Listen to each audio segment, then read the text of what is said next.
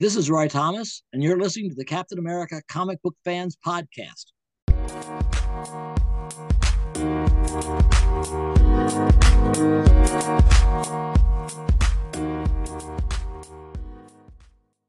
Greetings, Cap fans, and welcome to Captain America Comic Book Fans Podcast. This is episode 124, and I'm your host, Rick Verbanis.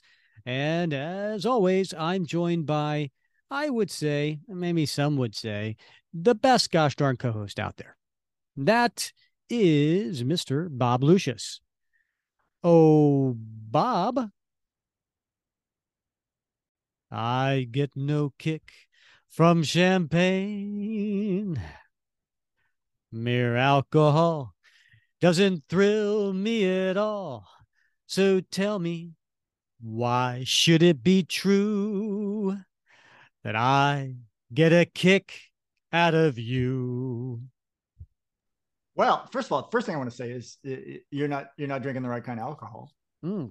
You're not getting a kick out of it. But the second That's thing true. is I have no idea what is this, Rick. You've caught me out of left field with this one. Well, do you know the song? Uh, Route 66, right? no. No? I no, get my no. kicks on Route 66? No, no, no. no. I get I a kick know. out of you. Okay. By Frank song? Sinatra. Oh, I knew it was Frank. I could tell just by the way you were singing it. You're like a doppelganger.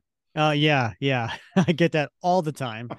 uh yeah, no, Frank Sinatra. Uh, okay. I get a kick out of you. Yeah, and now why am I doing that as my hello to you this week? Well, because uh that is a song. Well, all right, let me let me back up here. So we got a Frank Sinatra. Okay. Right? Yeah. Right? Frankie. He's a famous Frank. No blue eyes, yeah. Right? And then we got a couple of famous Franks today. So we're going to be covering What If Volume 1, number 4. And Roy Thomas is the writer, but the penciler, Frank Robbins, and the inker, Frank Springer. You've done so it again. I thought, let's do a famous Frank. But not only that, Bob, that particular song, while it is an older song, he did that in a television special. A television special, Bob, uh, that came out in 1977, which just so happens to be the same time this comic came out in 1977. Damn. You have done it again. Yeah. You've drawn all the threads together. I I I do what I can, Bob. I I I'm you know what? I I actually just I don't the hell with the listeners, Bob. I just try to impress you every week. and we know that's not easy, right? Uh yeah, I know. Right? You got you yeah. set a high bar. I do, I do. Yeah. Huh. So yeah, we're gonna be getting into what if number four today. But um I don't know, Bob. Uh, how, how's your week going? You know, it's going pretty well, Rick. I mean, I can't complain, right? I'm still vertical, as my old mom would say. Mm-hmm. So yeah, it's going all right. How's yours going? Uh, good. It's good. You know, we uh we did do that top ten list for mm-hmm. uh for Valentine's Day uh-huh. last yes. week. Yes. Uh, it's interesting. We got we're still getting some some comments on that. We get still getting some votes on the Facebook group. Um, a lot of it been a lot of latecomers for Sharon Carter. Huh. Interesting. Yeah. Interesting. Matter of fact, uh, you know, in according to our Facebook group, uh, number one was was Diamondback. Huh. But Yeah. the uh now it's now it's Sharon Carter. well, did we convince them, or is it just out of spite? I don't know. I don't know. Yeah. Huh. I don't know. I think it's a Twitter thing. Uh, Mhm. there's a um, there's a on Twitter there is a uh, a big fan of Sharon Carter. Is there? Yeah, the, the the person on Twitter that I'm thinking of is uh, it's called she's like Sharon Carter's PR person, is what she refers to herself. I think her name is Eve. That's great. Yeah. and uh so she she uh went ahead and she replied and she gave her she retweeted it and um and it was interesting because you know she's got like i don't know 500 followers or something like that and then so uh, i guess there's uh, enough of her followers and her you know stormed the facebook group and voted for sharon and here you go now now she's in first place That is amazing. That is amazing. Yeah, it's fun. Yeah.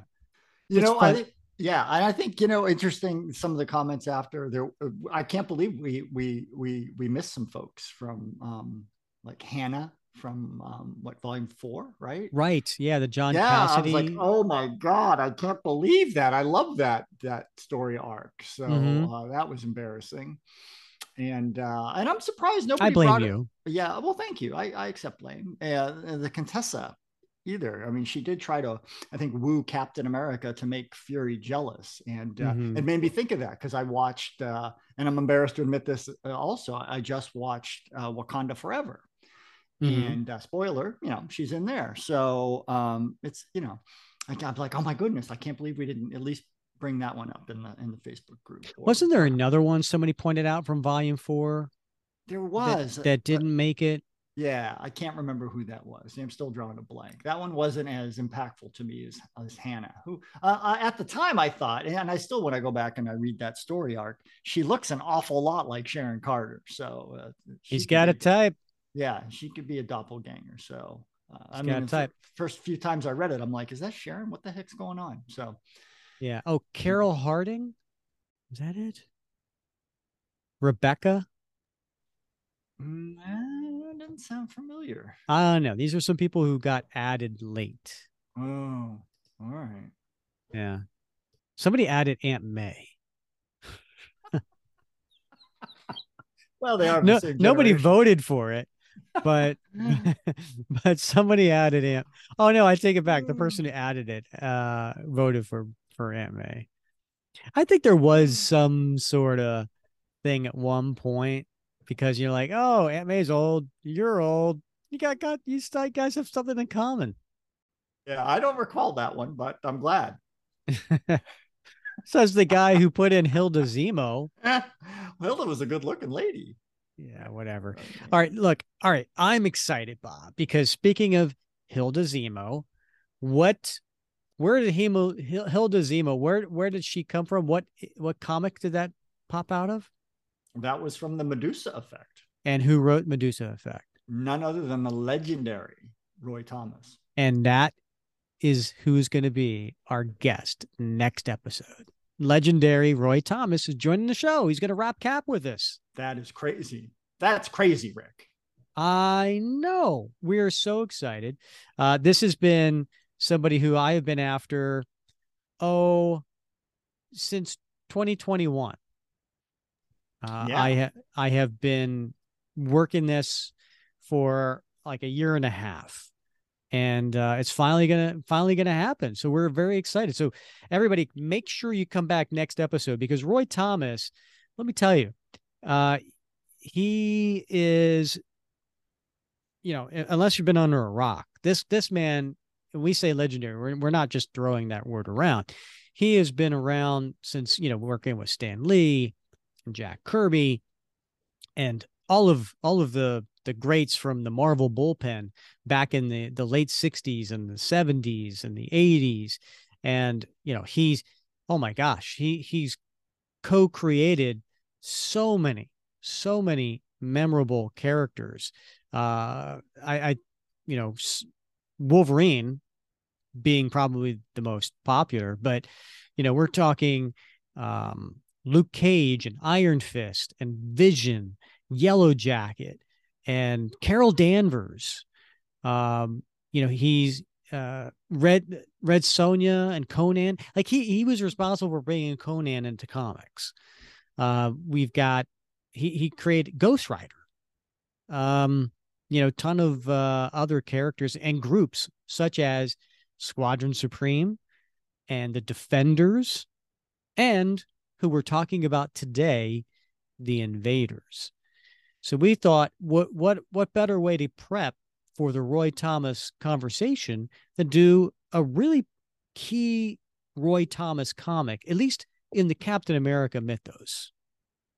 Yeah, 100% rick. And, you know it's hard to open any uh, marvel masterpieces any omnibus that deals anything to do with the avengers or captain america or of course the invaders that doesn't have a preface or a foreword by roy thomas right? I mean, this this guy has a, an encyclopedic knowledge of the Marvel uh, Marvel comic universe, and so I'm really excited to talk to him because I have got so many questions about the magic that he had to weave so many threads together to to create the whole cloth of what you know for the most part what we consider the captain america mythos now exactly. And and while he he's gonna you know he has done and will do uh interviews with with to talk about obviously you know uh, all the different characters he created with marvel. And of course he also spent a lot of time with dc as well. I mean he he loves the golden age characters right? So you know not only did he work with uh bringing back and, and pivotal to uh many golden age marvel characters but in dc you know he worked with you know the all-star squadron and the the Justice Society of America and so on. So uh, listen, those interviews out there are great and and make sure you listen to them.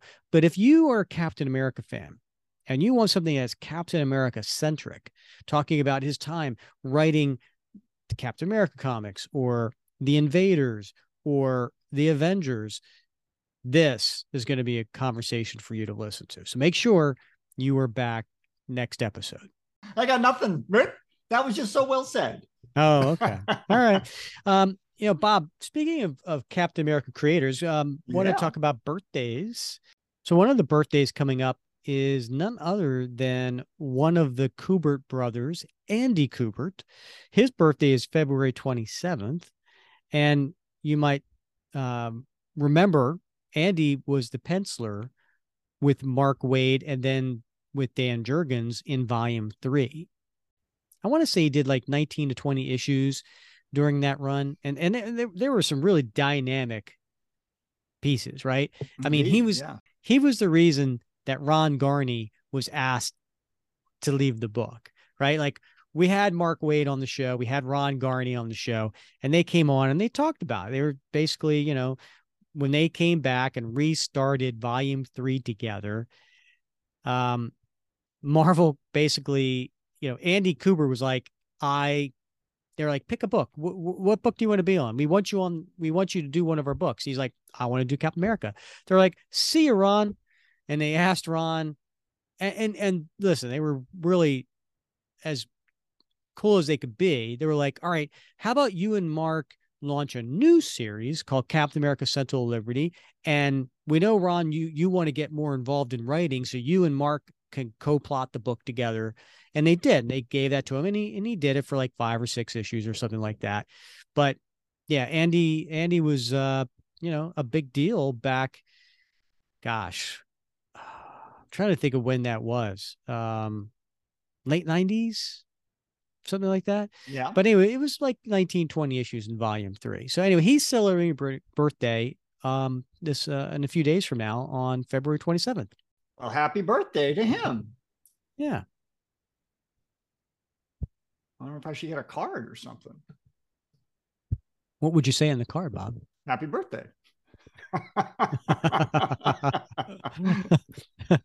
well, I guess that's better than the sympathy card. Makes sense, right? Yeah. I'm a um, traditionalist. Um, I can't remember the comedian. Uh, and and I'm sure somebody on Facebook, maybe you, you might hear you heard this, and I love this line she's talking about the American, you know, English language and, and how a lot of words, you know, can mean the same thing. Or we have we have multiple words for the same meaning.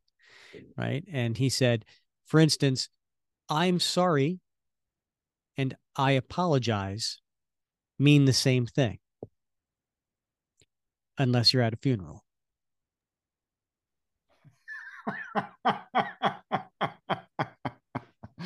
That's a good one. Isn't it?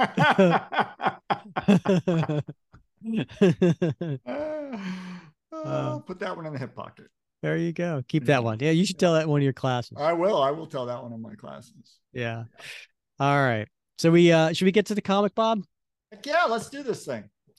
This episode is brought to you by Shopify.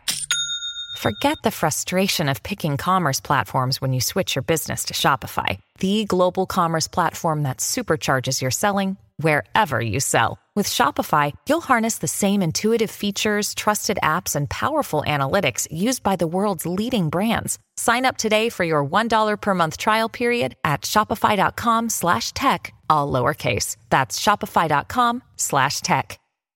Another day is here, and you're ready for it. What to wear? Check. Breakfast, lunch, and dinner? Check. Planning for what's next and how to save for it? That's where Bank of America can help. For your financial to-dos, Bank of America has experts ready to help get you closer to your goals. Get started at one of our local financial centers or 24-7 in our mobile banking app. Find a location near you at bankofamerica.com slash talk to us. What would you like the power to do? Mobile banking requires downloading the app and is only available for select devices. Message and data rates may apply. Bank of America and a member FDIC.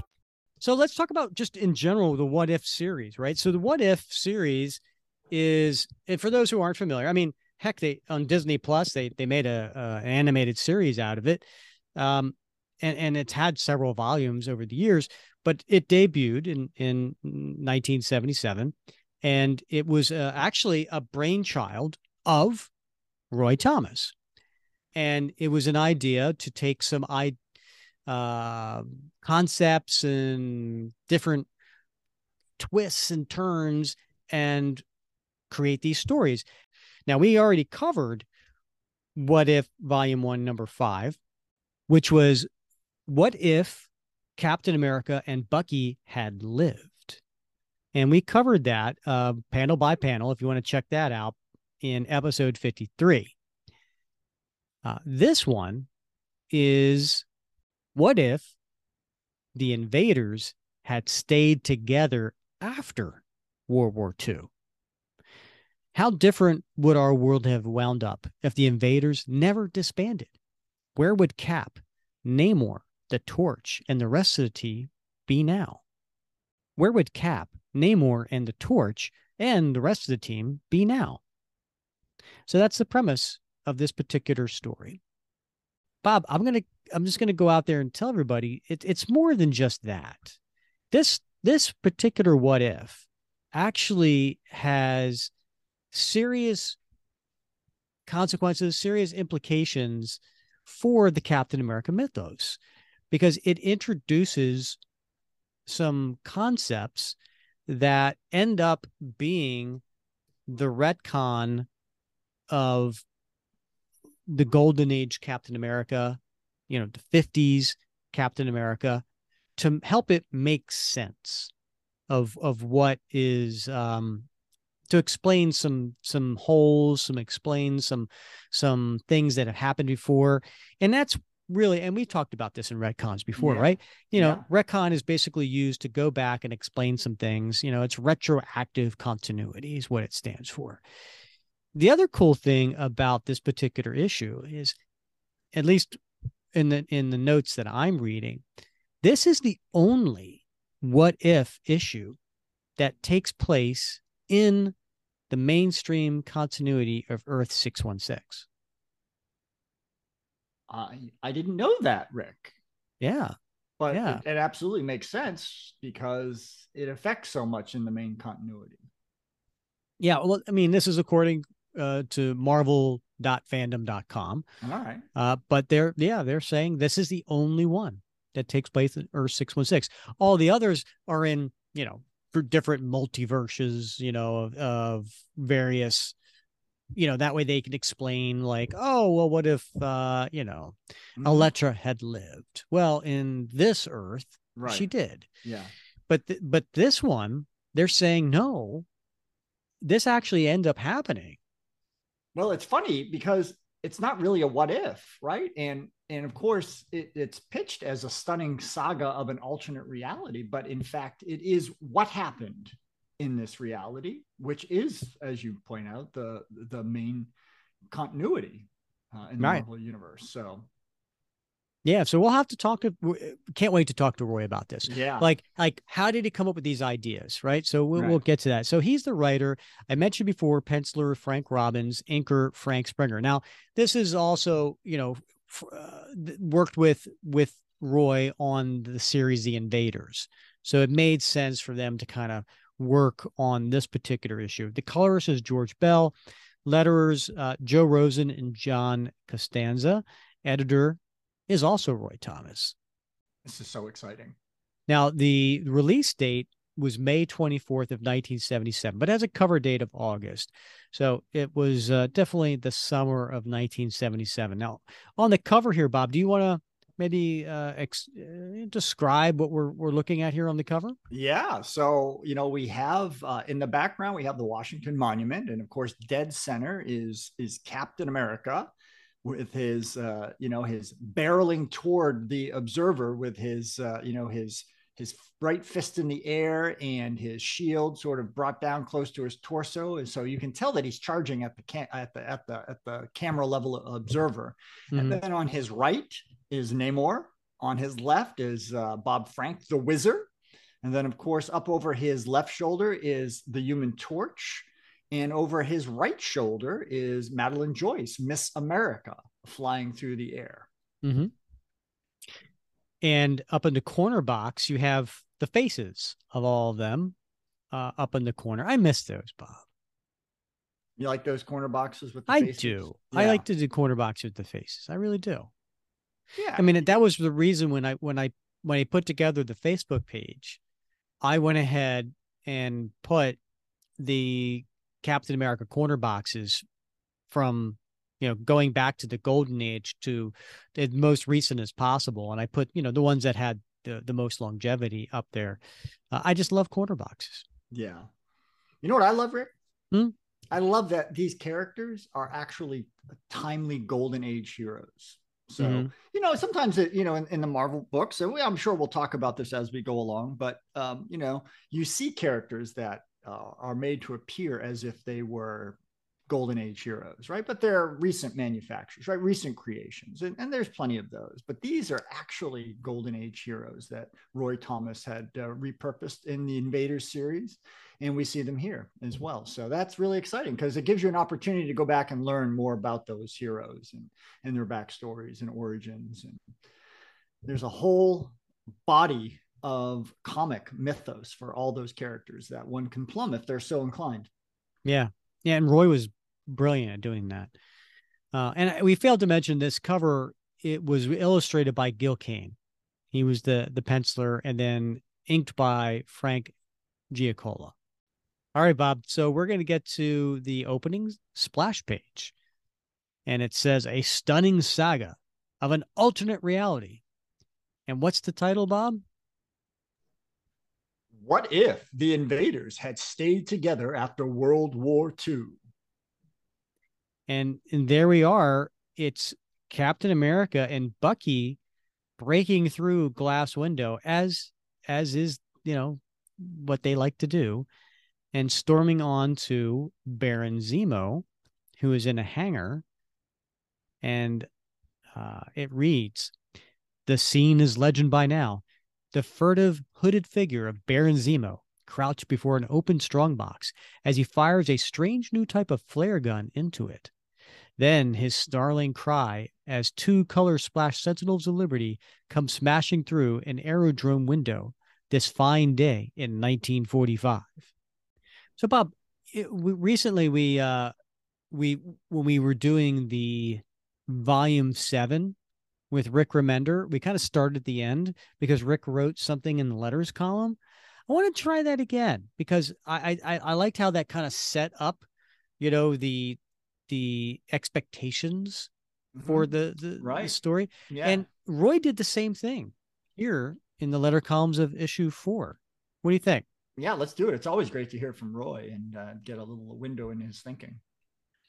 So I'll skip the first paragraph, but um, it gets to where Roy writes More importantly, the story is the first one which really could have happened, or maybe did happen, in what is known as the mighty Marvel Universe.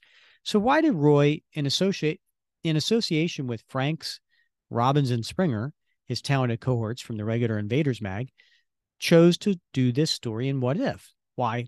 Simply because it wouldn't fit anywhere else because in the Invaders title itself, the year 1946 will doubtless never happen. There's another reason, too, one in the now it could be told category. Several years back, Roy was slated to take over writing chores on the Captain America title.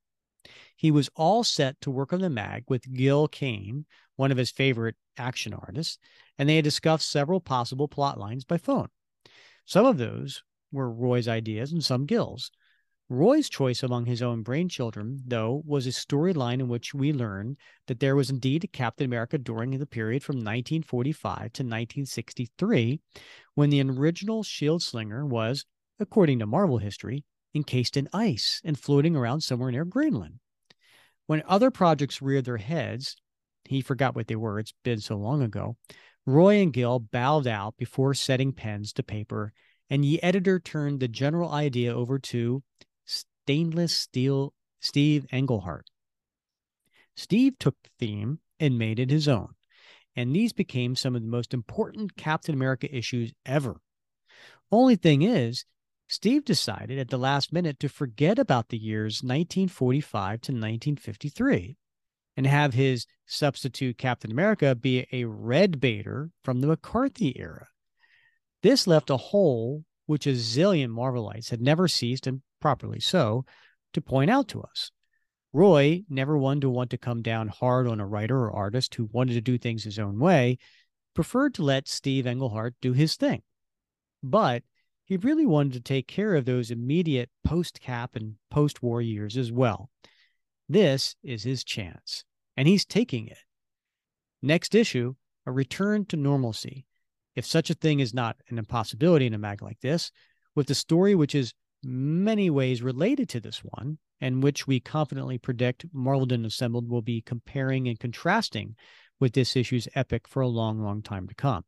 Its theme What if Captain America and Bucky had survived World War II? Wow. And then he gets into some footnotes from earlier in this issue.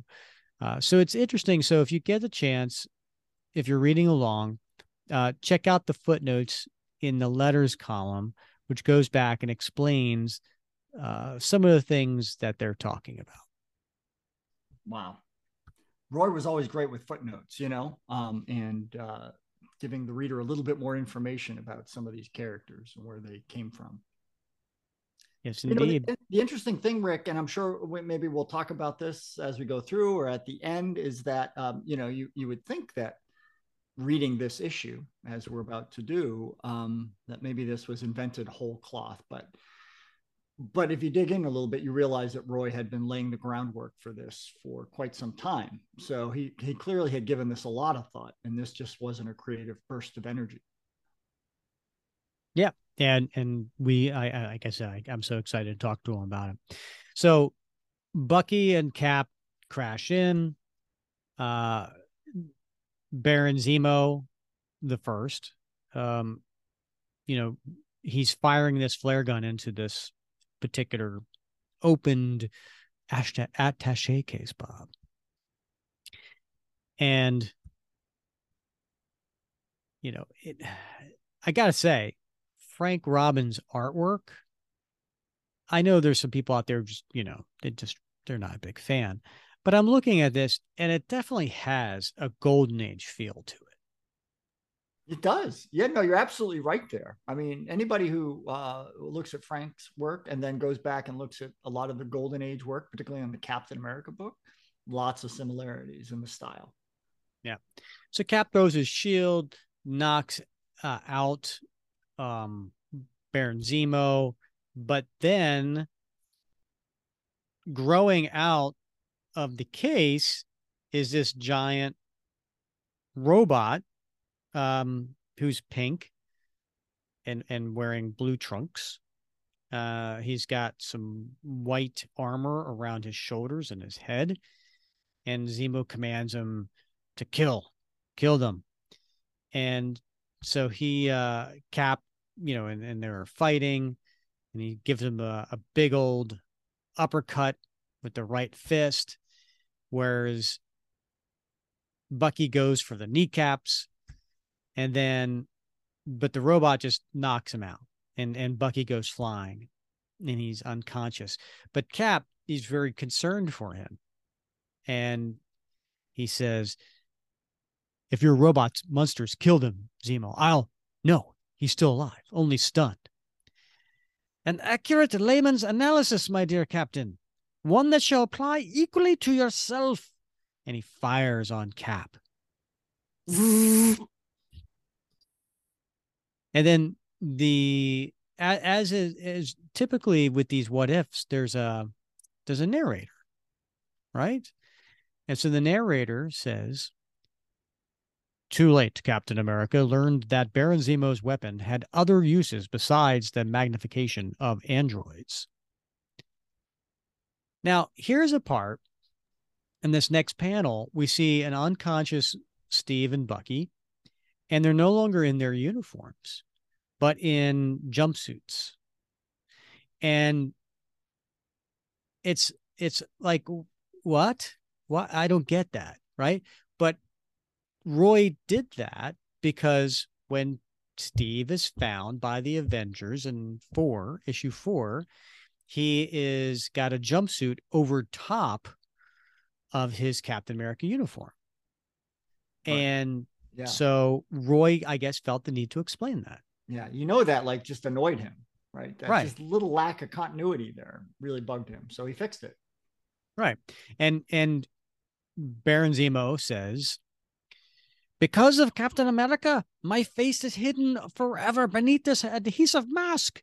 Thus, not in gaudy red, white, and blue shall my most dangerous foe breathe his last, but in the plainer garb of an army we Nazis are pledged to annihilate. So that was his explanation. And then they tie him to this drone. Now, I thought, Bob, that the yeah. drone was supposed to be having this bomb and it was being sent towards one of the allied countries or something like that to to detonate there in in the comics. I'm, I'm not talking the mcu i'm talking right. in the comics. Yeah. am i misremembering that? I, I don't know. I mean i you know it's a good question. If you go back perhaps at some of the earlier origin stories it may not be clear but it seems very clear now uh, from this and from other retellings that uh, that occurred in the 70s and later that Zemo was stealing uh, an allied drone and sending that technology back to the Nazis, which seems nonsensical, right? Because the Nazis had way better technology at that point than than the Allies. So, but but at least in in the current origin tellings, it's it's the other way. They're sending it back to the Nazis from a captured Allied facility. And so we have the android tying Steve and Bucky to the drone. What happened next in that British American aerodrome is far too fraught with time paradoxes to discuss just now, though it is well known to serious students of the so called superhero syndrome on the planet Earth. Let Steve Rogers' words suffice. And, and then you see looks like a Captain America shield coming out of nowhere, slicing the robe. Our bond severed by the another version of my shield. Now it's fading away, but we're free. And then so he chases after Zemo, who goes and releases the lever uh, to send the drone plane out. Now, Bob, what? I know, right? Roy what just happened a... with that shield? Roy is a crafty devil, right? So that goes all the way back, Rick, to a cover date of 1968, right? Uh, Avengers number 56, Death Be Not Proud. You remember that issue with Cap standing over the, the, the figure of Bucky on the floor, you know, yeah, deceased, right?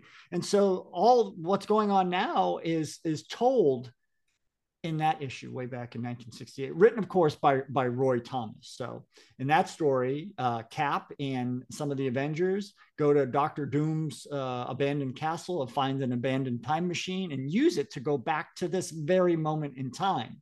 Uh, and they're supposed to remain invisible, but um, uh, the wasp falls asleep at the controls and accidentally hits a button. And for a moment, they are uh, brought into their full selves in this uh, another time and uh, Cap sees what's going on and he's trying to prevent Bucky from dying. And so he throws his shield and cuts those bonds at the moment they once again turn invisible and intangible. oh, God. Only in comics. Right? I know, but you know, it's just Roy is just amazing how he he just weaves all this together. I I pity, I really do pity any like non-comic fan that just happened to just join the episode while you were doing that explanation. Like I don't know, like they were listening. Maybe maybe maybe the husband is listening to the podcast and the wife walks by in the room and she's like, "What? That's Right. that's crazy." yeah, I know, I know. Yeah. But it's, I mean, it's amazing that whole panel, that one panel with the shield and the swish, right, is explained in a whole other book that came out almost a decade previously. Uh, I mean, you could read the whole thing and, and really just breeze right past that panel and not really pay any attention to it and think, oh, there's well, the ropes broke somehow. But if you want to dive in, you got that whole other story Yeah, to read about. It's amazing. It really is. It- you know what? It's like he's got the thumbtacks and string on the wall. It's true. He's got it It's all true. connected. Yep.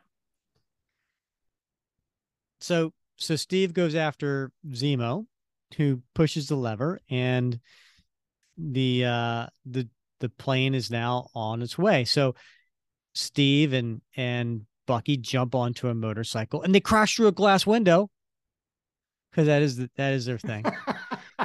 and chase after the drone. And Steve says to Bucky, We're too late, Bucky. We'll have to go after it in another plane. No, don't stop. I think I can reach it, Cap. Can't make it. Drop off into the water, lad. Don't try to go it alone. No, I can bring the plane back. I know I can.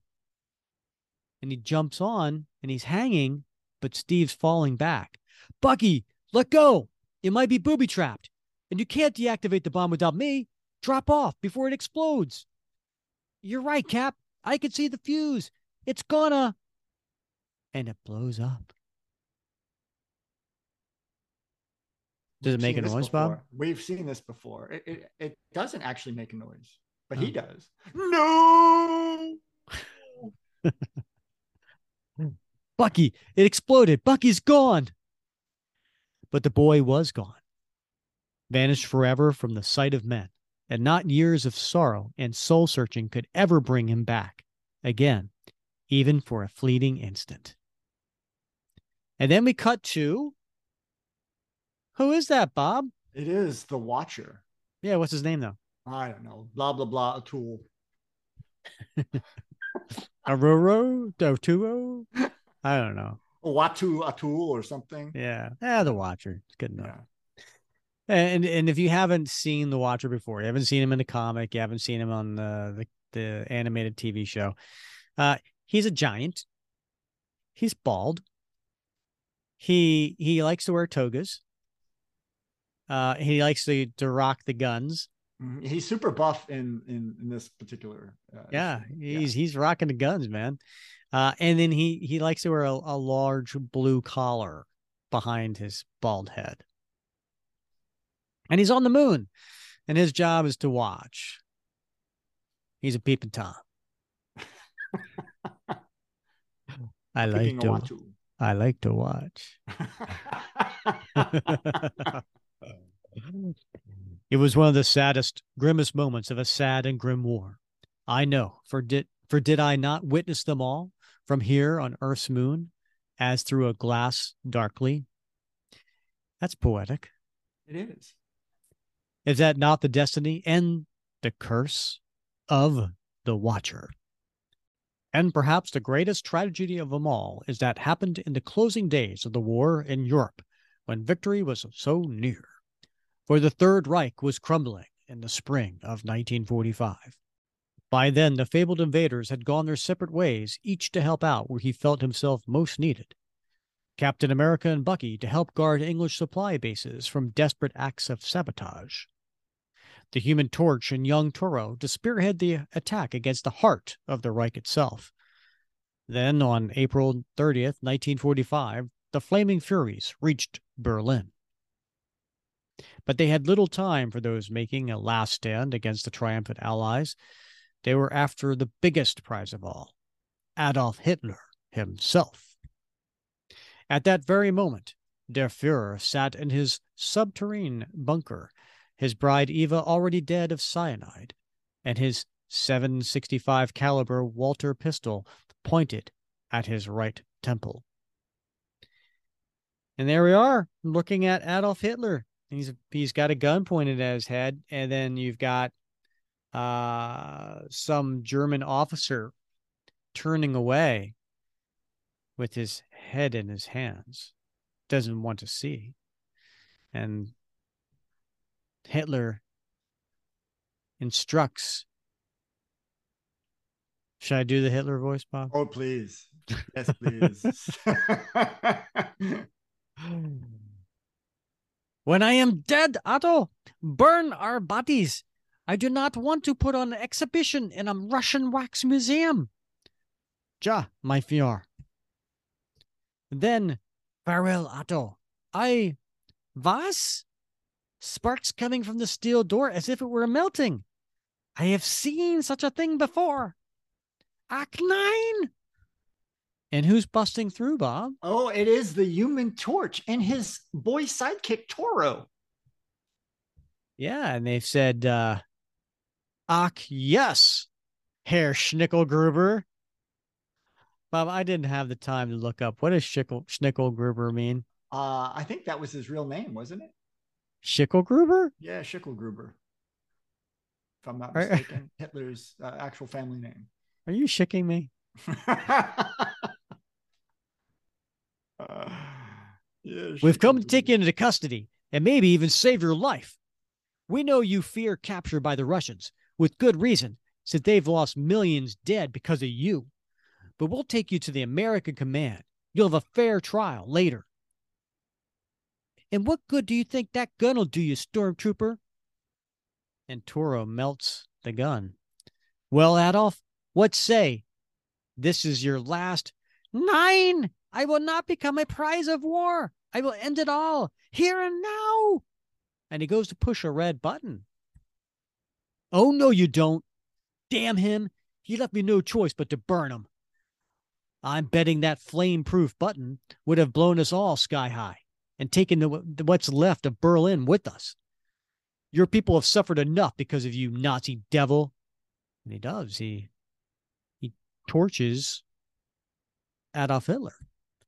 And as as uh, Adolf is melting, he yells out, Otto, the human torch has set me afire, but don't let the world know how I died. Tell them I committed suicide. Jawohl, mein Führer. Sieg heil! Lying with his dying breath. But maybe it's best if people believe he took the coward's way out. Then perhaps men that world over can forget this sorry, bloody business and set about to build a new and better world on the ashes of the old. They were valiant words, but alas, no more prophetic than those who had ended an earlier world holocaust a quarter century before. And even as the world claimed its final victims in the charred ruins of the thousand year Reich, let us turn to the Pacific Ocean. And there we see uh, Prince Namor. He's underwater and he's hitting away uh, a torpedo being fired by a Japanese sub at uh, an American ship. And he's thinking to himself, and so it continues on its way, laden with death for the Japanese home islands. Where will this madness end? Where? I pray to Neptune for the day the fighting ceases, and the submariner can once more become merely Namor the First, Prince Regent of the remnants of Atlantis, deep beneath the ice of Antarctica. And he looks like he destroys the Japanese sub. And then we cut back to the Watcher, who is peering on a few other characters. Yet, even with the imminent defeat of the Nazis, peace was still months away in the ironically named Pacific. Bob, why is that ironically named Pacific? it's it's hardly Pacific at all, Rick. Pacific meaning peaceful. Is it? Yeah. Never knew that. Is that Pa- pacify is uh, is another of the of the words made from the same root. uh huh? Yeah, to pacify someone is to make it peaceful. So yeah, Pacific. I never knew that. Pacific was named like a peaceful ocean. Yeah, I know. Surprise. Huh. Yeah. All right, listeners. I I I hope I'm the only idiot here that never knew that. Of course, I live on the Atlantic coast, on the East Coast. So perhaps maybe if I lived on the West Coast, I would might I might be aware of such a thing. But Or if you've been on a you've been on a ship, right? Um, sailing around the place. Yeah. oh, I've spent many uh, hours on the ocean, Bob. No, but I I mean like on a navy ship, No, if I was uh like crossing the Pacific, or mhm. yeah. You have a lot of time to think about stuff like that. if I was a seaman. you are in my book, right?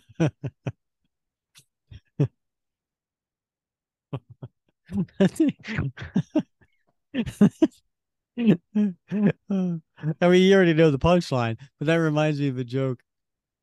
Well, it's long and hard and holds a lot of semen. Submarine. oh my goodness. Uh, you should, you should, you should tell Bobby that one. Yeah, yeah, I don't think he'd get that one yet, but he's on the verge. uh, so the Watcher is uh, looking in on on Spitfire. Meanwhile, what are the two Britishers who often do they call them Britishers? I- don't think so. I've never heard of anyone referred to as Britishers. the Britisher. Yeah. Uh, meanwhile, one of the two Britishers who often, oft times fought alongside the five original invaders, What of Spitfire and Union Jack. And now this is one of those uh, uh, footnotes, Bob. Right? There's a little asterisk here, and, and what does it say? Confused? See text page at the story's end. Roy Thomas. Yep. And so the two of them are going after um, some some Nazis that are trying to throw a grenade at Winston Churchill, and then they they stop that. And so later that night, in the heart of London, and it says here in a footnote, this will be explained in the text page also as will the gents inside. Ah, Union Jack and er Miss Spitfire, thank you for coming so promptly. We came as quickly as we could, Major Rawlings. I fear I slowed her down quite a bit, gentlemen. In many ways, I wish you had been slower. What do you mean, Major? Why were we called here? Aye, and where are Captain America and his young ally? So we have Spitfire, Union Jack, Namor, and Human Torch, Mhm. And Toro. and Toro. Toro hasn't said anything yet, though. No. That, I fear, is why you were summoned, Colonel Farrow. The following top secret bis- dispatch is dated April 18th, 1945. Captain America and Bucky killed in action, defending secret weapon on English base. I'm afraid that says it all. The captain is dead? You're lying. I wish to God I were, miss. How did it happen? How? An aerial explosion. The bodies were not recovered. And that's when Toro speaks up. No bodies? Then how do you know they're dead? They. Easy, Toro. I'm sure the officers have more to say. The explosion was witnessed by RAF personnel. Bucky was still aboard the craft, and the captain's body fell into the channel. It did not surface. If that's all, sir, can we return to the front? There's no need. The remnants of the Wehrmacht surrendered in Bavaria and Western Austria. The war in Europe is all but over. But the president has asked to see those of you who can fly to Washington. And we cut back to the watcher. To the torches, a presidential request was as good as military order, while the submariner, if he had any surface nationality at all, was likewise an American. Thus, it was that minutes later, only two of the fabled invaders present remained behind in embattled Britain. As one of Namor's Imperial flagships streaked westward across the Atlantic, open to full throttle. If aught were said on the supersonic journey, is not a watcher's place to record. Not long afterward, a futuristic air and sea craft made an unheralded vertical landing upon the White House lawn. Now, Bob, why is that unheralded? Well, it certainly would have been in uh, 1945, Rick. Um, I'm not sure when the first uh, vertical takeoff and landing capable aircraft was uh, was fielded. Certainly, it was fielded by the Brits, uh, the Harrier. Um, but I think that was at least in the late 80s. Yeah. If I'm not mistaken. And of course, we deployed it here in the United States after the Marines had uh, and here we are in 1977. Right. Yeah. Writing about this. And they're saying it's unheralded because it took place in 1940 something. Right. Yeah. Interesting.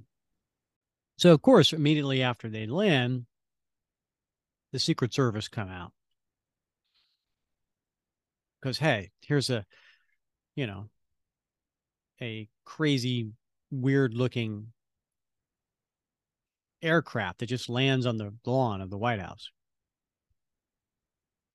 But before they can fire on the invaders, which at this point is Submariner, Namor, and then Human Torch and Toro, who comes out but the president? And who's the president, Bob? Well, at this point, it's uh, President Truman. Yeah. So he comes out and he greets everybody. And he does mention, uh, he does make a comment. He says, Sure wish we had that secret of your plane, Prince Namor. I am sorry, but I am certain America has secret weapons all her own. Still, I am pleased to meet you, sir. Same here, Mr. Truman. I mean, I mean, Mr. President. I'm still getting used to the title myself, son. This way.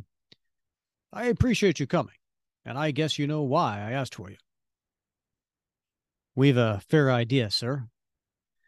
This country's lost three great men in the past few weeks. First, President Roosevelt, God rest his soul. Then, a few days later, Captain America and young Bucky Barnes. Sir, May I ask why Steve Rogers' death is being kept a secret?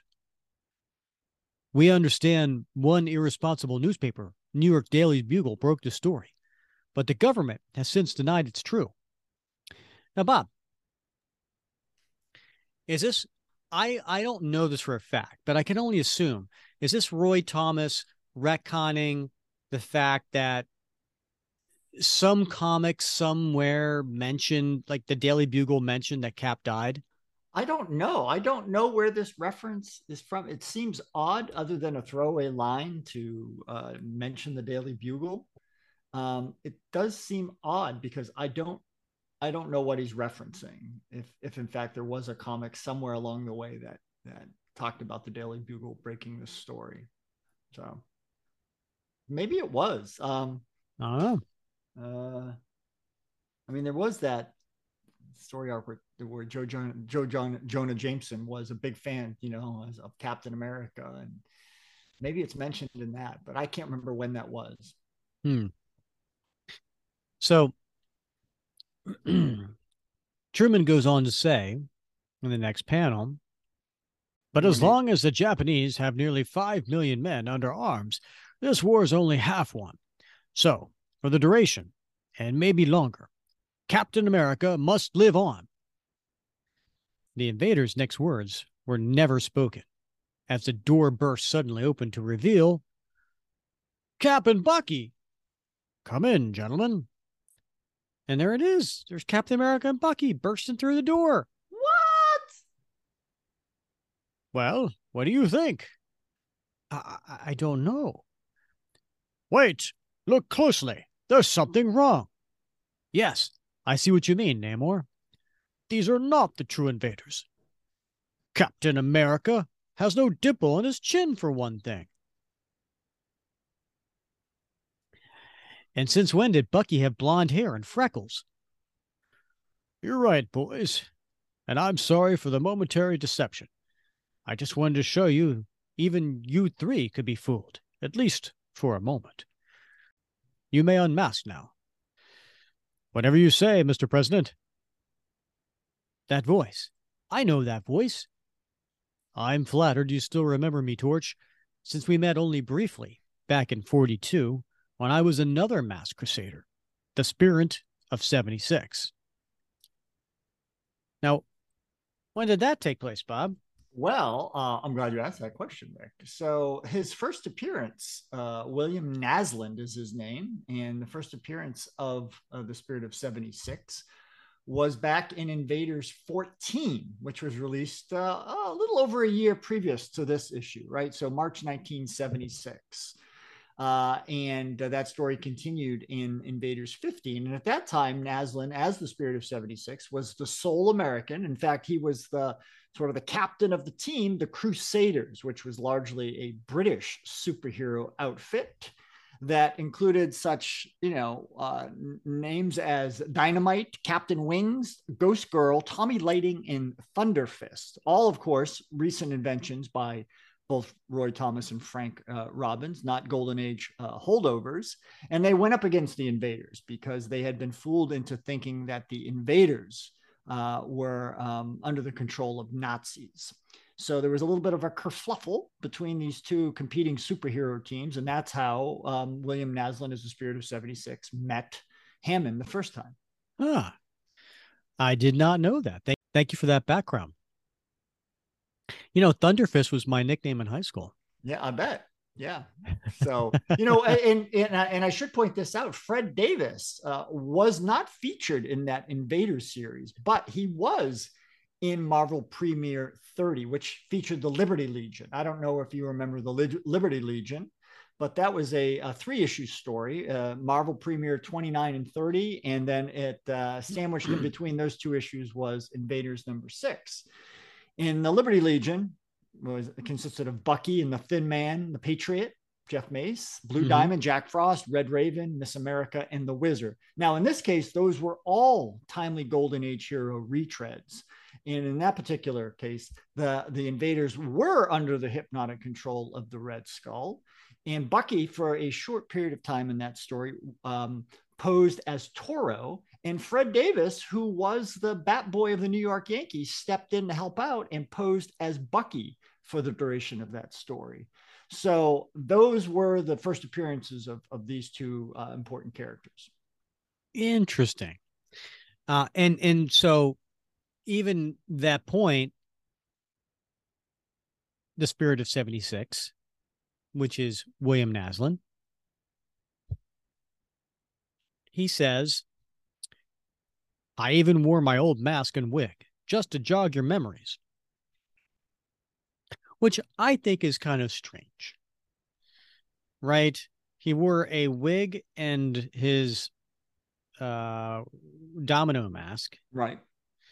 Underneath his Captain America cowl. So when he took his Captain America cowl off, he looked like Spirit of 76. Yes. And his hair, you I mean you have to mention the fact that he's got his hair braided into a long uh, I guess I don't know if you call it a ponytail when it's on well, a man, well, but it is a wig. yeah, I, I, don't is it a wig? But but he says I'm wearing my wig. Oh, you're right. You're right. And, it is a wig. And you know, wasn't wasn't that kind of like the uh I mean, that's what they wore back then in 1776. Well, sure. Yeah. Right? And the spirit of 76 wears a tri-corner, you know, colonial hat. So yeah, he, he's got the, the hair piece and the hat to look like the spirit of 76. So, uh, and that's how they saw him when he was with, with the Crusaders. So that's the only way that they saw him. So, you know, it makes sense that he wanted to, to look familiar. Okay. So then, um, and then the Bucky kid takes off his domino mask, and he, of course he's blonde and he's got the freckles, and he says, "And I'm Fred Davis. If I look familiar, it's because I pitch hit for Bucky once before when I was that guy that Bob just mentioned, the Bat Boy for the New York Yankees." Right? Indeed. Yes. Now, isn't this? I mean, think about this, Rick. I, I don't want to like belabor the point here, but like, too late. Yeah. Okay. Fair enough. So, Spirit of 76 first appearance was over a year earlier in this, you know, two issue Crusaders story. And then we've got Fred Davis, who shows up in one issue of, of Marvel Premiere in the Liberty Legion story. And somehow, you know, that was like preparatory for this. Like, I have to think it was. I don't think it was accidental but you know roy was laying this groundwork over a year in advance. Well i don't know if he's going to remember but we can always ask him. Because i mean that was a hell of a long time ago right? For him to sure, try to yeah. remember this kind of yeah. stuff. But i don't know. Was he laying the groundwork or he just like went back and went oh this will make sense if i do this. Perhaps if you're a cynic I like to think that you know he was laying out the pins and the string, and he had this all figured out. Mm, okay. It's no secret, said President Truman, that the invaders were the Allies ace in the hole from late 1941 on seven of you by mid seven by mid 42, joined by others from time to time. You seven were the core, though a fighting unit second to none, past, present, or probably future. Well, Mussolini fell in 43, and the Nazi swastikas crumbling right this minute. And you're asking us to keep fighting until the Japanese militarists have surrendered, correct, sir? You know we shall. All five of us, if that's what you. Eh? But that's just it, fellas. I don't mean the five of you. And then bursting through the door, who is it? Oh my God, it's Miss America. Uh, was it Madeline Joyce and uh, um, and Bob Frank, the Whizzer? Right, and they come through, and uh, basically Truman's like, "Hey, I want these two to join join the, the to to create the invaders, you know, to continue where you guys left off." And he says, "Now, as you two already know, the home front Liberty Legion has just disbanded. No time or need to go into why. What I'm asking you is will you others let these two join the invaders and continue the war in the Pacific? And Toro says, Heck, even a kid like me knows the answer to that one, Mr. President, sir. Then I guess so do I. And then they all raise their fists and yay. And they quote the okay, Axis, here we come. Right? Because that's the invaders battle cry. Right. Yeah.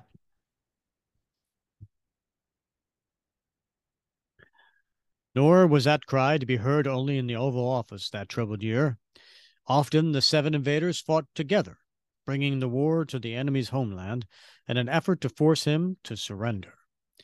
But just as often, they fought separately, the new Captain America proving that even a makeshift shield could stand in for his earlier bulletproof cloak and Bucky the Second aptly demonstrated that he had been well chosen. Not long before, Miss America and the Whizzer had endured a love hate relationship, which had made cooperation difficult. Yet now they turned her power of flight and his mongoose given super speed into weapons against a common, increasingly desperate foe. In the end, they knew this would save Japanese lives as well as those of Britons and Americans. While on the outer islands, the Torches paved the way for Allied landings. Still, they had heard the estimates. Hundreds of thousands might die on both sides in the taking of the home islands. There were also the dreaded kamikaze planes, which might have wreaked even greater havoc on American aircraft carriers, if not for the newly developed proximity fuse and the rampaging, nearly indestructible Submariner. Bob, do you know anything about the proximity fuse? Proximity fuse? Yeah, yeah. I know. I know a lot about proximity. Well, I, I want to hear. Tell me about it. All right. It's a fuse that blows up when in proximity to the target. So I used to be a surface to air missile officer, right? Hawk surface to air missile. And so it also it had, of course, an impact fuse if it was so lucky enough to uh, impact the aircraft that we were shooting at. But it also had a proximity fuse that would detonate with, uh, you know, it was magnet, it was magnet magnetically driven, and so um, yeah, if as long as it got within, you know, I think 14 feet of of an aircraft, it would uh, would explode outward and uh, and destroy the aircraft. So Wow. Yeah. So it does save you from actually having to, you know, have a, a kinetic hit, right? You can be in the general area. And when did that come out? I, I well, apparently it must have come out during World War II. With uh, I think they're referring specifically to, um, I think referring to um, torpedoes, right? Um, I don't know. I don't know if it came up with torpedoes first. I would think so, you know, because it's sonar. So um, it's it's catching the reflected energy coming back, which was you know they had sonar before they had radar. So I think it was you know th- when the reflections uh, reflected sonic energy came back and it was sufficiently a short enough return, then you knew that um, you know it could blow up. See, that's the kind of that's the kind of insight you get only on the Captain America comic book fans podcast. if you wanted it, yeah. Yeah. Then, on the morning of August 6, 1945, a strange looking bomb called Lean Boy exploded 2,000 feet above the city of Hiroshima, and the world was forever changed.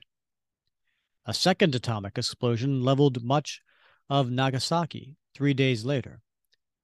And on Sunday, September 2nd, aboard the USS Missouri, flagship of America's Pacific Fleet, the final document of unconditional surrender was signed. To the 30 million men, women, and children who had perished on both sides, it made little difference. And what are we looking at here, Bob? Well, we're looking at uh, the emperor signing the um, surrender documents in front of General MacArthur on the uh, on the Missouri's deck so that was uh, that was a, a, battle in and of itself because, of course, the, the, the emperor never came out. Hirohito never came out of the palace, and so getting him actually to appear in front of of the American military was uh, was a big thing uh, back then. You know, one of the things that bugs me about this this page, Rick, is that, and I don't know if there's a reason for it, but I'm pretty sure that first atomic bomb was Little Boy, not Lean Boy, and and I don't know why Roy Thomas used Lean Boy. Okay, know. add it to your list of questions next week. okay, I will. So then we cut back to the invaders, and there's a telegram that they are reading. And Namor says, You mean he he sent us a simple telegram? That's it, Namor. He thanks us and asks us to stay together now that the war's over to help fight crime and the black market boys. We've turned we've never turned down a presidential request. I vote we don't start now. I too will stay, at least for the present. But our name, the Invaders. It's obsolete now. He suggests a new one, the All Winners Squad. So they went ahead and during 1945 and 1946 the peacetime group's first major efforts was an adventure they chroned, chronicled the crime of the ages. When did that take place, Bob? Well, it, it actually appeared in All Winners uh, Comics number 19, which had a cover date of September 1946. So it did take place after the war, and it's the only time, I believe, that uh, that the superheroes actually fought together in the Golden Age. You don't say. Yeah. So they go on to to show what they're doing during that time period. And they're doing some various battling, and the superheroes are going after you know various uh, character called uh, Isbisa, um, and at some point in, in 1946, they decided to disband. Namor says, you know what? Look, it's time for me to go home. And we all kind of knew that was coming, right? Like, how long was Namor going to hang out with the Americans? Yeah. Especially right. after the war was over. Yeah. And and also, I mean, Timely moved to all teen comics with issue 20. So And yeah, so Miss America says a nice long vacation would do us all good. It's settled then. And then they um so now Human Torch and Toro decide to go off to to visit his creator, who's Professor Horton. And you know, he says, I haven't seen him in years. So the two of them go fly off to meet him, and they go to now. Another thing that's interesting here, and he's uh Toro says, I figured I'd never get to meet him. You've almost never mentioned him since I joined up with you. And when did he join up with him? In Human Torch number one, Rick. Yeah, that came out all the way back in 1940. Yeah. By the way, it was Horton who had created the Human Torch. And when did that happen?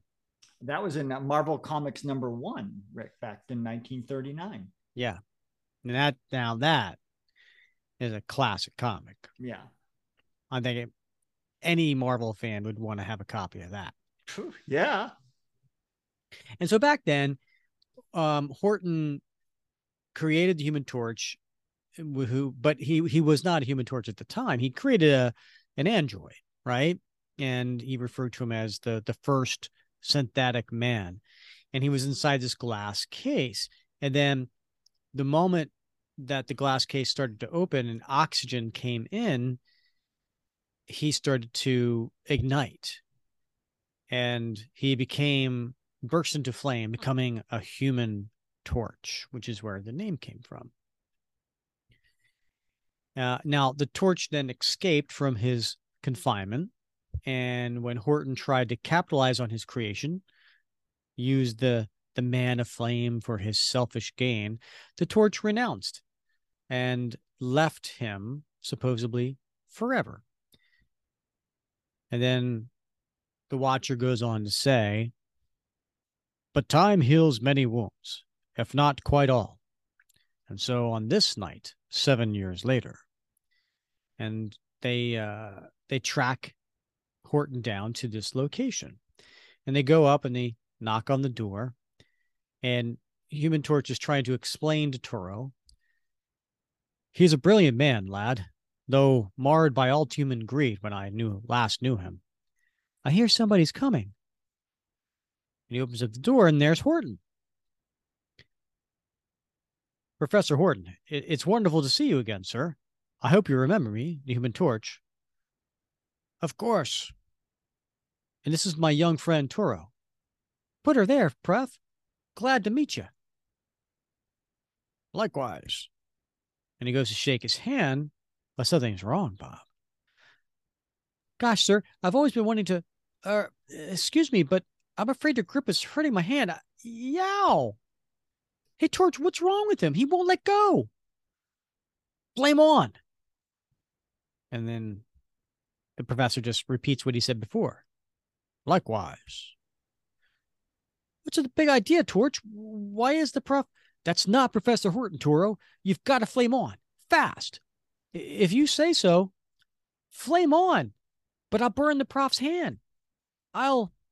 Holy cow! What's going on, Bob? His his flesh is melting away to expose a metallic hand underneath. My goodness. Torch, you were right. He's not the real prof. He's a, a jack real of the hyphen. He's a pro. He's a- He's a real pro, Rick. he is a real pro. Bound, chicken, bound, bound. He's not the real Professor Horton. He's not anyone, Toro. He's an android, some kind of metallic robot with plastic skin, skin that's melting away. And now he's collapsed like a puppet when you cut its strings. But who? And then coming out of the shadows is an, a new android.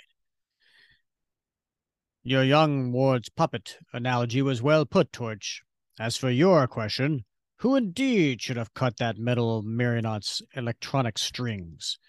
Save another android, but who has no strings. Who the devil? The androids behind me have no names, but I have not chosen to give them identities by naming them. Names would be useless to them as they're non existent tongues. What about you, Paleface? You got a tongue, sure enough? How about a name? Name? Yes, I have a name because I gave myself one. A name, an identity, a cause. I am Adam 2, Professor Horton's second attempt at creating a synthetic man. He succeeded, alas, too well for his own good, and I have disposed of him, and I shall one day do with the whole human race. On that day, the androids shall inherit the earth, and Adam too shall rule the androids. You don't have to write us a novel, friend. We get the picture. Ordinarily, I'd welcome the thought of more androids. But right now, where is Professor Horton? What should you care? You are no more human than I. That's open to question. Keep back, you defectively designed fool. Do you think I'd allow an obsolescent model like yourself to ruin my plans? These androids will not melt like the hastily fashioned metal robot Horton you destroyed. Stop them! Let's go, Toro. I'm right behind you, Pappy. So, you know, they use their flames and they're fighting the androids. And uh, then they, from behind a wall, there is uh, kind of a, a message coming out of the speaker. This is your last chance. Agree to join my android crusade against humanity, or he's behind that wall. And that's just where we'll be. And they go through the wall, but what happens, Bob? It's a tank of water, Rick, and, and their flames get put out. Wah wah. It was a trap. The fantastic pressure of the water forces the non flameless pair against the far wall slamming them into momentarily oblivion. It might be minutes, hours, or even days later when they awaken, waterlogged and weary, within a nearly empty tank. And there they are, laying there. Wow, my head feels like, hey, Torch, they tossed that Horton robot in with us. Robot? That's no robot's voice, Toro. It's the real Horton. Torch, you've come back. I prayed. What's your mad creation up to, Professor? Why don't you ask me that, my friend? I could tell you the first step in my master plan, but I chose not to. After all, of what use would such knowledge be? To drowning men and androids. And then he releases the, the valves of water to start gushing in. But Human Torch's uh, upper torso and arms are out of the water, so he could still flame those on. And he uses that uh, to to fire at the fire alarm, hoping that the Boston Fire Department shows up. And then, sure enough, the fire alarm does go off. And we cut to the next panel and it says, and who do we see there, Bob? Oh my God, it's the Patriot, Rick. Who's the Patriot? Well, the Patriot, aka Jeff Mace, is another Golden Age superhero who first appeared in, uh, I think, Human Torch number four in a text story. And then he later went on to appear in uh, Marvel Mystery Comics 21 through issue 45. So had a long run. He did indeed. Strangely, some 90 seconds later, it is no shining red truck which responds. What in blazes? Some kind of metal doll with its face melted away. But a star splashed figure known as the Patriot. Next, swiftly following the shrill siren to the basement. Good glory, somebody's inside that tank drowning. Gotta turn off the water fast.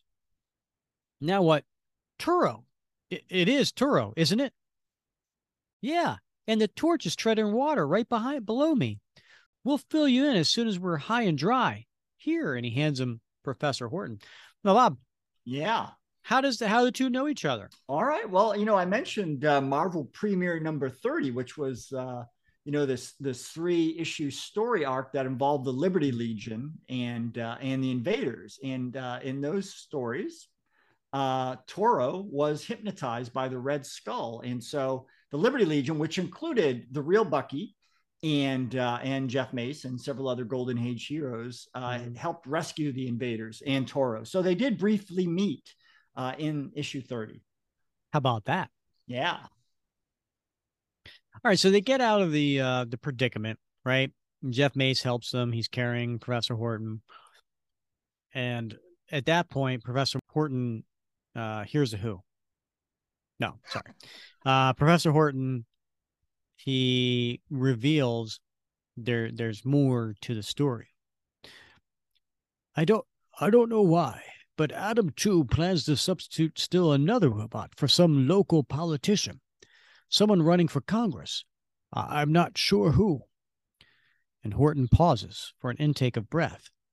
And we skip a remarkable short period of time ahead to the unexpected phenomenon of a strange airship landing in the shadow of the Capitol building and Beacon Hill. So the invaders pop out and uh, they're starting to look for like you know, particular senators. So they jump out and Miss America says, I don't see anyone here to greet us. And Bucky says, You would if anybody would with those new glasses your doc prescribed. And she replies, Says the kid with the dyed hair and freckle cream all over his face. Now, that's gotta be Roy doing some sort of retconning, right? Right It has to be. right? Because listen, there was a blonde Bucky in the pages of Gold uh, Golden Age Captain America comics, Most certainly. Yeah. right? I mean, he Yeah. started off with dark hair and he went to blonde hair, Yeah. right? And I guess he had freckles too. I don't remember. Yeah. So that was Roy's way of retconning that. And then at some point, Miss America started wearing glasses. I'm guessing. I'm totally Yeah, guessing. I know. I you know I, I don't know the answer to that one. I, there has to be a reason for that's just too obscure to be like take up a whole panel to talk about this. It's got to mean something. right. Question for Roy. Indeed. And then so Captain America, who is William Nasland, says, Oh, by the way, who was the um who was the bad Captain America? Burnside? Burnside. His name was also William. It was. Okay. That's why I'm I'm confusing the two. Yeah. William Burnside. Got it. So William Nasland says, Torch, Toro. But who's that with you? Huh? Don't you recognize me, Cap? I'm the Patriot, the guy who's modeled his whole spy busting career after you. Remember? Er, sure. What's up? Who's that you're holding? Tell him, Torch. And then basically, you know, they get filled in on the story. And so they don't know which candidate they need to go after. So they decide to split up. And so moments later, with scheduled revealing newspapers in hand, the eight superheroes rushed off on a mission perhaps as important as any they ever tackled during wartime, yet without understanding why this was so. And so they uh they all split up, but then we cut to Cap and Bucky, who are going after this particular congressman who who well who somebody who is running for Congress. And who is it, Bob? Oh my God! It's uh, Jack Kennedy, John Fitzgerald Kennedy. Indeed. And he's given a speech. Hey, that guy looks familiar somehow. He should. That's Jack Kennedy. He was a war hero in the Pacific, remember? Yeah, but this is one of the poorest districts in Boston. Even a former ambassador's son has to start somewhere, kid. Now, we can only be sure that's the real candidate. We hold it. That must be his limousine over there. Let's go check out his chauffeur. Holy cats! A faceless chauffeur, an android standing over the real one. He must have been planning to kidnap the real Kennedy. I assure you, he is my true chauffeur. Huh? Cap, look. It's Kennedy Kennedy. That's correct. Now, if you'll please step aside, we must get on to the next. No, that's no human being, but a robot. See its eyes? The irises are like some shiny silver metal. And then Adam 2 comes out from behind him. and he's like, Blast, I neglected to add the proper ones in my haste. Well, come on. I'm right here. really? Uh, all right. So Adam and uh, Cap start punching and fighting, and, and then, then robots come out of woodworks and they start dealing with Cap. Um, and and the Watcher reveals, unfortunately, this was not the Captain America who had been given the super soldier formula. And seconds later, two androids had taken him in tow. And then they knock out Bucky too. But when Cap sees Bucky knocked out, he he reacts. The bond between this Captain America and Bucky, however, had grown quite strong in its own right. Nor were these androids yet programmed properly to deal with a sudden rush of adrenaline. Can't fight them all. Won't help Bucky that way. Got to make a run for it. While not far away, we see Jack's giving a speech, Jack Kennedy. And then Cap runs to the Old North Church. He figures if he goes up into the steeple, he'll be able to signal everyone else. And as he's getting up there, he's he realizing he's you know he's getting tired, and that the robots don't get tired. So he get makes it up to the very top, and he's he's like, he's up already, up after me. But if I can just make it to the steeple, I did it. This flare, each one of us had one. Mine tucked away in my shield. It'll bring the rest of the squad. Then we can, and then coming up from behind, the robot goes behind and gives him a big old bear hug, Bob, and just starts crushing his chest with his strength. The electronic commands of Adam 2 have been quite specific. Take no chances with Captain America. If you capture him, crush him to death. Only chance must use flare against the android. And he does. He turns the, the flare back on the android's head and it hits the android in the face and then ricochets and goes up into the sky. And then the next panel, it says a colorful figure collapsed over the rail from which Paul Revere had once been warned of an enemy's approach. That's interesting. Have you been there, Rick?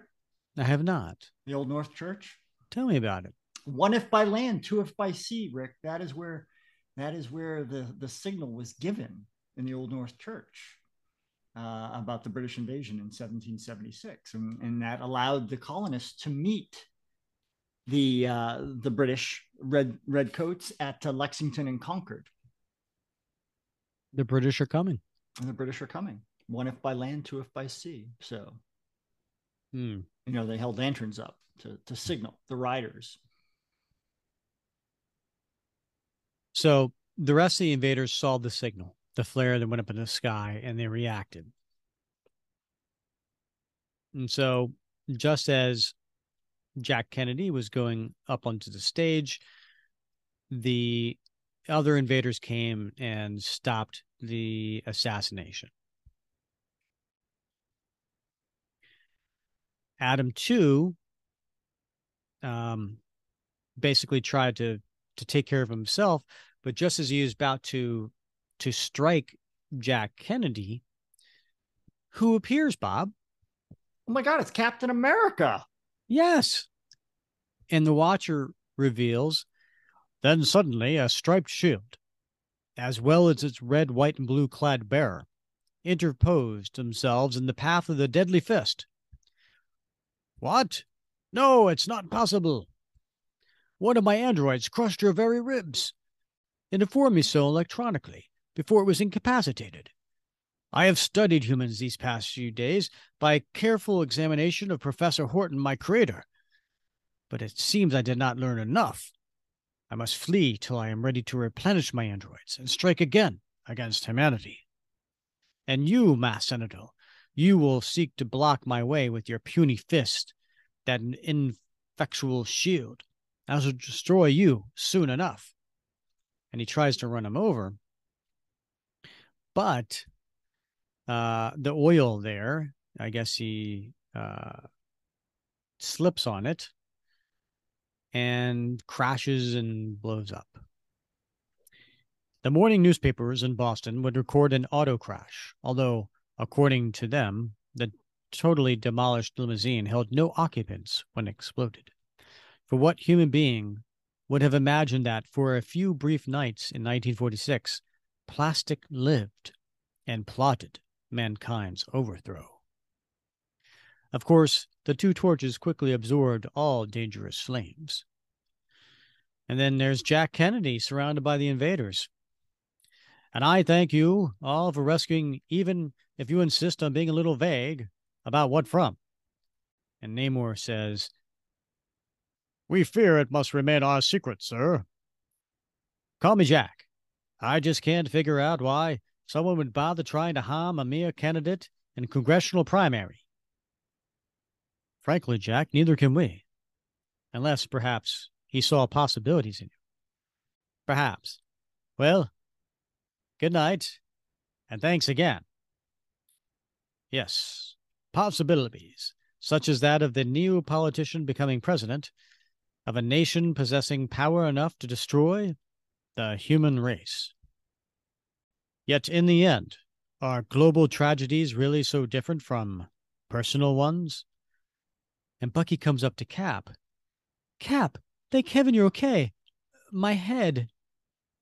Bucky or whoever you are, I'm afraid that, hey, you're not Cap. Who are you, mister? You're right, son. I'm not Captain America, or even that brave guy who tried to be Cap this past year. That man died tonight at the Old North Church while you were rushing here. He told me who he really was before he died. And he's got tears in his eyes. Next panel he takes off his mask. And I took his place, using a spare costume I found in the Submariner's flagship. I wanted to finish this thing for both Captain Americas. That voice, you're the Patriot. The second Captain America. Dead? Killed just like Steve Rogers. Oh my God. No, it, it just can't be.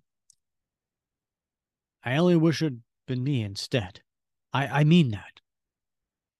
All was still for a moment there in Boston. Then, because they were the very people they were, heroes in a world still in need of heroes, they rushed off wordlessly toward where one of them had sacrificed himself that night. And they knew, without speaking, that one case of the fabled All Winners Squad would remain unrecorded till many years had passed, and it would no longer matter so very, very much. For two Captain Americas have perished these past 12 months on the altar of their country, end of mankind. They were not the first pair of brave men to do so, and they were not to be the last. Still, the land and the human race would go on, and I would learn that they also suffer who only stand and watch. The end, Bob. What? That was awesome. Yeah, what would you what'd you like most about it? I, I, I love it all. I love the fact that uh, Roy had uh, had finally stitched up the continent continuity issues with uh, the timely Golden Age Captain America stories uh, after after uh, what May 1945 through the end of the series in uh, in 19 1949. So I'm, I'm glad that finally we have an answer as to why there were Captain America. Captain America is running around uh, during that time.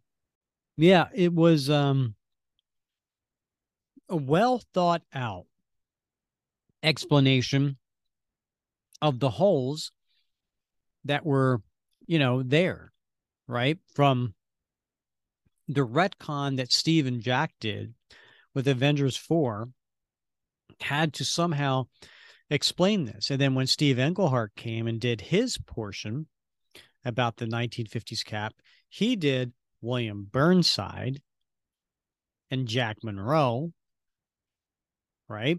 During the Commie Smasher era. So Roy was able to fill in the blanks between when Steve's and Bucky happened with the with the ship and they went into the Atlantic. What happened between then and William Burnside? And so he went ahead and explained, well, there were two caps during that time period. There was the Spirit of 76, which was William Nasland, and then there was Jeff Mace, the Patriot. And that ended up being um, not a what if story, but it ended up being the reality of uh, Earth 616. Right. Yeah, and, and, you know, and subsequently we got you know uh, Captain America: The Patriot uh, miniseries, which uh, told us in, in, a lot more detail the story of, of Jeff Mace and how he came across, um, how he became the Patriot, but also how he came across Nasland that day on in the Old North Church and uh, and took on the mantle himself. Yeah, and, and how he continued in that that career as Captain America until he took off that uniform. And I also love the fact that you know Roy it, it, to my mind anyway, he seems to have at least planned this a year out, right? By introducing the Spirit of 76, which wasn't a Golden Age hero. And this was uh, created out of whole cloth, but also by using Jeff Mace, who was, as the Patriot, a very well known, uh, long lived uh, Golden Age superhero from the Timely era. So uh, the, the, it's, it's just amazing to me that he was able to take two characters and, and use them to, to plug these holes. Yeah, I agree. It was really well thought out. Um, do you have a so Bob? You get to go first this time. Do you have a favorite panel? Yeah, I sure as heck do. This one right here on the on the last splash page. I love hmm. this. Uh, I love the fact that it has, uh, you know, it has all of the invaders and, uh, uh, and it's got, you know, a, a, young version and an older version, a presidential version of, of Jack Kennedy. Um, but you know this this panel of of Cap Jeff Mace holding uh, the lifeless body of William Nasland uh, mm-hmm. as Cap, uh, you know, really is just a, a, tremendous a tremendous panel, and and I know it's it's redone again in the Patriot miniseries, and uh, and I just love this panel. Very nice, good choice. What about you, my friend? I'm going to go with page 30, which is also towards the end, and I'm going to go with panel two this is where William Nasland collapses on uh, the same spot where Paul Revere had warned of, you know, the British were coming. And we see him collapse. Uh, but we just figure, you know, well, he's just unconscious here. But no, no, this is this is the death scene of of William Nasland. And um you know it's uh it's a very important part of the story um and it's a sacrifice and we don't how often do we see a captain america die? Right? True yeah. I mean you could you could count them on one hand. Yeah. And so um at least a death that sticks. Yeah. And this but, one did. Yeah, and and you know, and the thing with Nasland is he, I mean, and it's pointed out he didn't have the super soldier serum. He didn't even have his bulletproof bulletproof cloak that he had as the Spirit of seventy six. He had a makeshift shield, right? Uh, you know, in lieu of of the loss of the original one, and so he just did the best that he could do, and lost his life in the process. So yeah, mm-hmm. it's it's a it's a huge commentary on the sort of person that steps up and picks up the mantle of Captain America. Indeed. Do you have a uh, do you have a t-shirt worthy? I do, Bob. I'm going to go with page 14, mm. which is also a one page splash page of all the invaders together. But this was a little peppier, Bob. This wasn't about uh, death. This isn't about a guy carrying another dead guy like you picked out. No, I picked out uh, something a little bit more fun, which is a, ba- a battle action page of Cap and Bucky and Namor and Human Torch and Toro and uh, Spitfire and Union Jack uh, with, you know, uh, explosions in the background. Yeah, that's t-shirt worthy to me. Well, all right. That's How about- fair. How about you? What's your t-shirt? What do you what are you putting on a t-shirt, Bob? You know, I'm I'm gonna go with that first page, splash page with uh, Cap, the the actual Cap, Steve Rogers and Bucky Barnes crashing through the aerodrome window to surprise Mm. uh, Baron Zemo uh, in the process of lighting up his uh, his android. Uh, Okay. Yeah, I like that action shot, and you know, I, never get tired of seeing somebody jump through a window. So Mm-hmm. Yeah, Yeah. apparently that's Steve's favorite thing to do. right, yeah. All right. And lastly, Bob, what are you putting in the time capsule? You know, Rick, I I am definitely I was a mixed mind about this, but I, I'm going to go with uh, the the Jack Kennedy campaign signs. Mm. And I'll tell you, I love I love the fact that Roy Thomas integrated this into the story because John Kennedy did in fact run for the 11th congressional district in Massachusetts. It was his first run in 1946.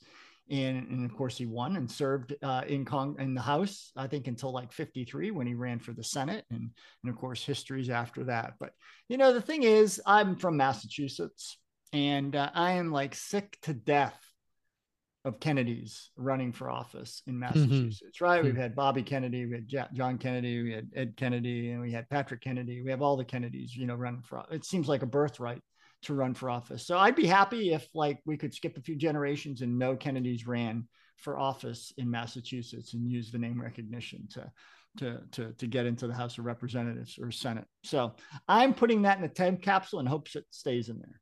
Mm. Okay. Yeah. All right. Good for you. Not a bad one.